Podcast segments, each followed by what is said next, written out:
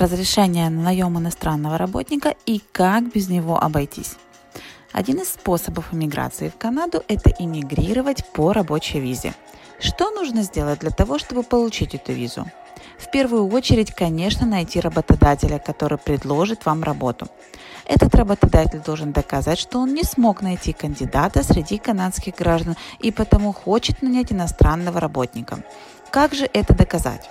Нужно публиковать объявления о работе на разных сайтах о трудоустройстве на протяжении двух месяцев – проводить собеседование с потенциальными кандидатами и отправить отчет, почему не подошел ни один из канадцев.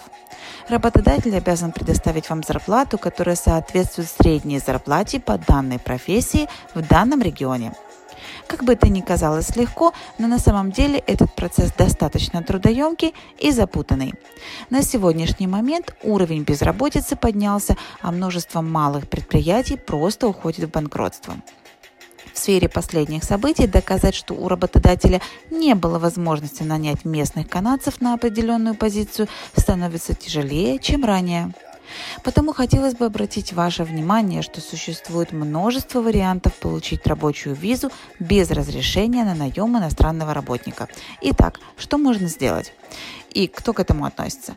Некоторые профессии для граждан США, Мексики, Перу – рабочий контракт в некоторые удаленные и атлантические территории Канады, включая северные территории, экипажи самолетов и работники поездов, врачи, которые приезжают работать по контракту в провинцию Квебек, супервайзеры сельскохозяйственных работников с Карибских островов – рабочие в сфере телевидения и киноиндустрии, среди которых много дизайнеров и редакторов видеоконтента.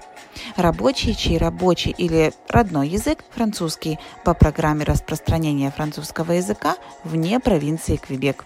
Аналитики и статисты, которые приезжают работать в учебные заведения и исследовательские центры. Туда же относятся и аспиранты, которые пишут докторскую диссертацию. Религиозные работники, няни и работники по дому, которые вместе с заявкой на рабочую визу подают сразу на ПМЖ.